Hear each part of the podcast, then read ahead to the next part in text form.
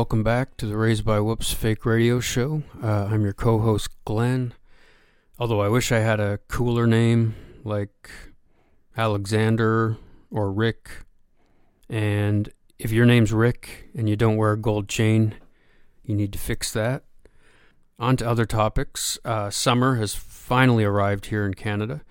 Uh, it's so wonderful to see everyone emerging from their igloos with the uh, blessed realization that the only ice they will encounter over, I don't know, the next couple of months or so will be blended into their ice cappuccinos from Tim Hortons. It, it's a great time of year. Everyone is removing their multiple layers of plaid in favor of lighter clothing. And if your skin is pale after a long winter like mine, you can look forward to it becoming slightly less pale in the weeks to come. See, there's no such thing as a tan up here in Canada, just less pale. Uh, okay, I'm going to stop talking about my skin and introduce today's episode. Um, this week's story details my post surgery stay at hospital when I was four, with a focus on a person I met while there who uh, made my stay much more tolerable. I titled it uh, Angel with a Piss Bag I thought about retitling it because Angel with a Piss Bag is kind of a lame title, but I opted to leave it as is uh, due to my laziness. Um, so please rate, review, subscribe, etc. Um, all feedback is valued. You know, even if you hate the show, please write in and tell us where we could improve. We are, uh, I mean, we're a work in progress over here at um, RBW headquarters. Um, you could also write a story about your journey to coming to hate our show, and uh, and we could read it on air. It's whatever you like. Anyway, uh, please enjoy, and you'll hear from Andrew uh, in a week.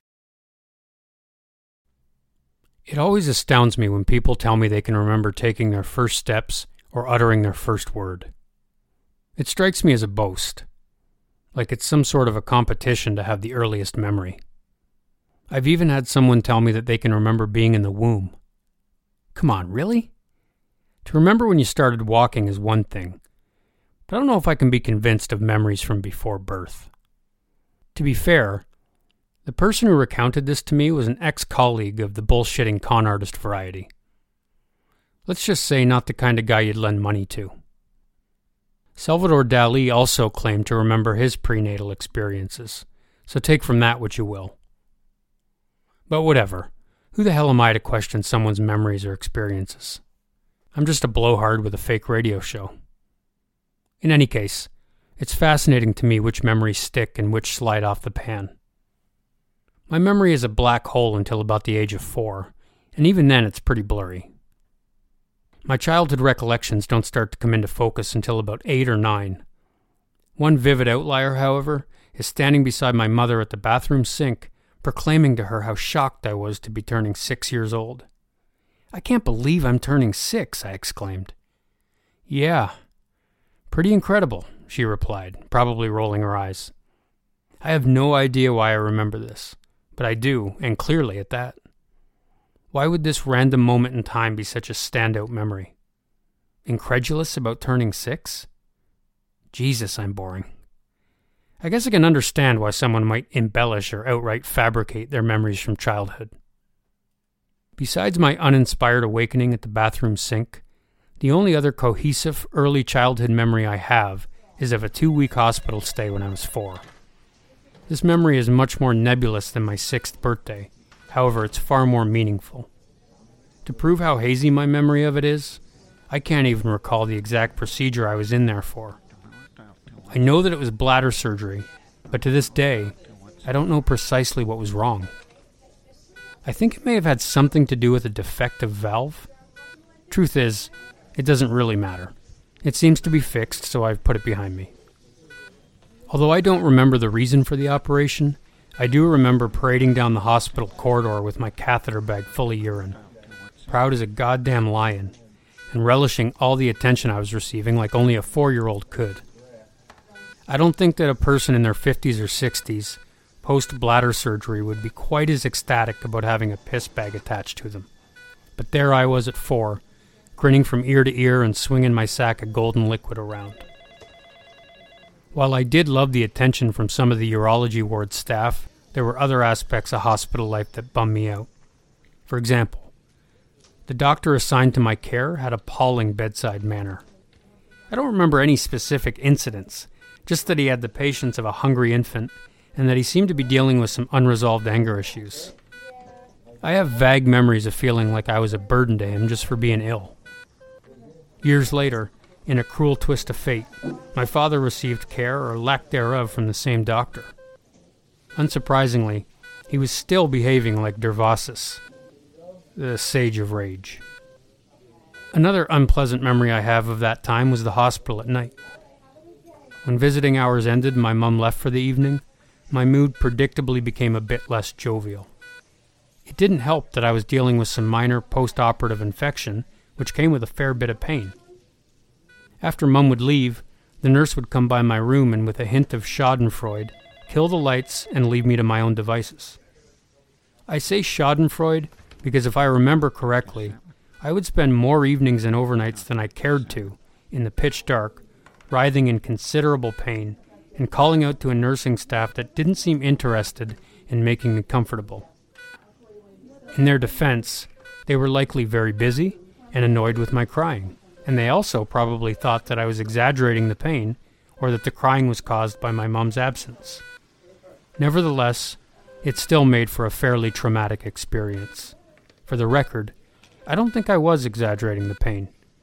My memory of this time is definitely cloudy, but I do remember the pain with some accuracy. It's also not lost on me that there seemed to be a significant gulf between the level of compassion of the nurses on day shift versus those on nights. I was received as the literal golden child in daylight hours, and by nightfall, I was treated like a pariah. I think I was closer to something in the middle. Before I move on, I want to stress that I'm in no way trying to disparage the nursing profession.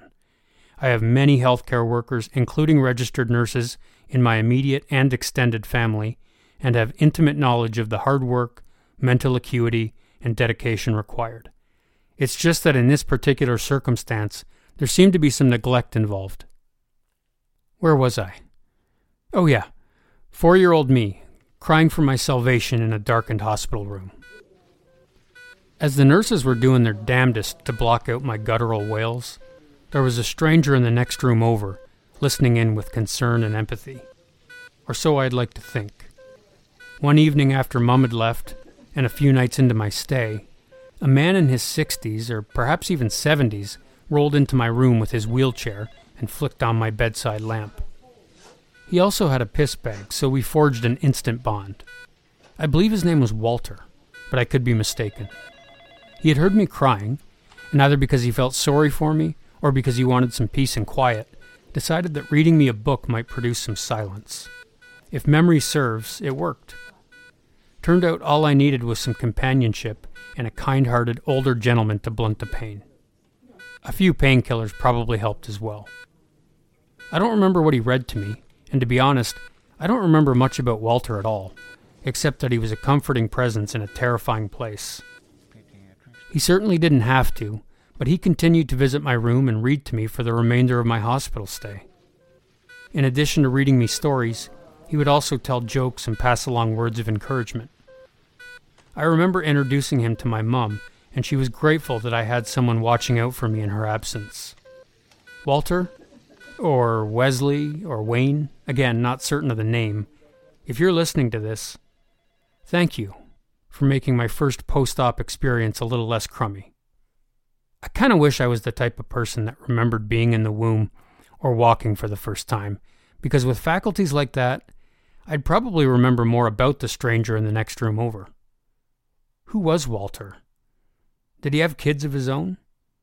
Did he ever make it out of hospital? Or was he just a medicinal hallucination? I'll likely never know. I read somewhere once to not stress about the things you've forgotten because your mind will always come back around to the important stuff.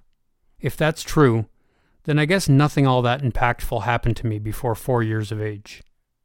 Conversely, those two weeks in hospital must have been very salient because I think about that time a lot. Sure, it was traumatic and a bit frightening, but it also seemed to instill in me a deep sense of empathy and goodwill toward others. I felt an unbelievable sense of relief when Walter would wheel himself into my room, carrying a book and smiling warmly. And I've never forgotten what that feels like. Now, as the adult, when I see an opportunity to reproduce that sense of relief in a child or anyone else who's suffering, I jump at it, knowing the impact it had on me.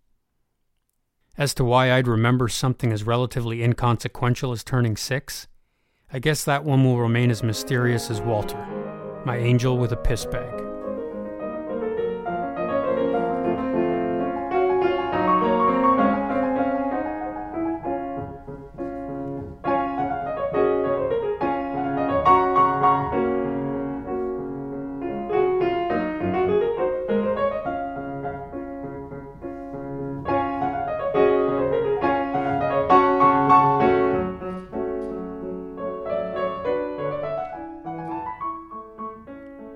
Thanks for tuning in to the Raised by Whoops fake radio show. This is Glenn. Both Andrew and I are grateful for your time and attention. If you enjoyed that story, we'd appreciate if you could tell your friends, family, or even a few strangers about the show. Additionally, you can leave a review on Apple Podcasts, Stitcher, or Spotify. If you have a short story you'd like us to tell, or even some music you'd like to share, you can reach out via the website raisedbywhoops.com. We're glad to have you with us. Until next time, thanks, and take care.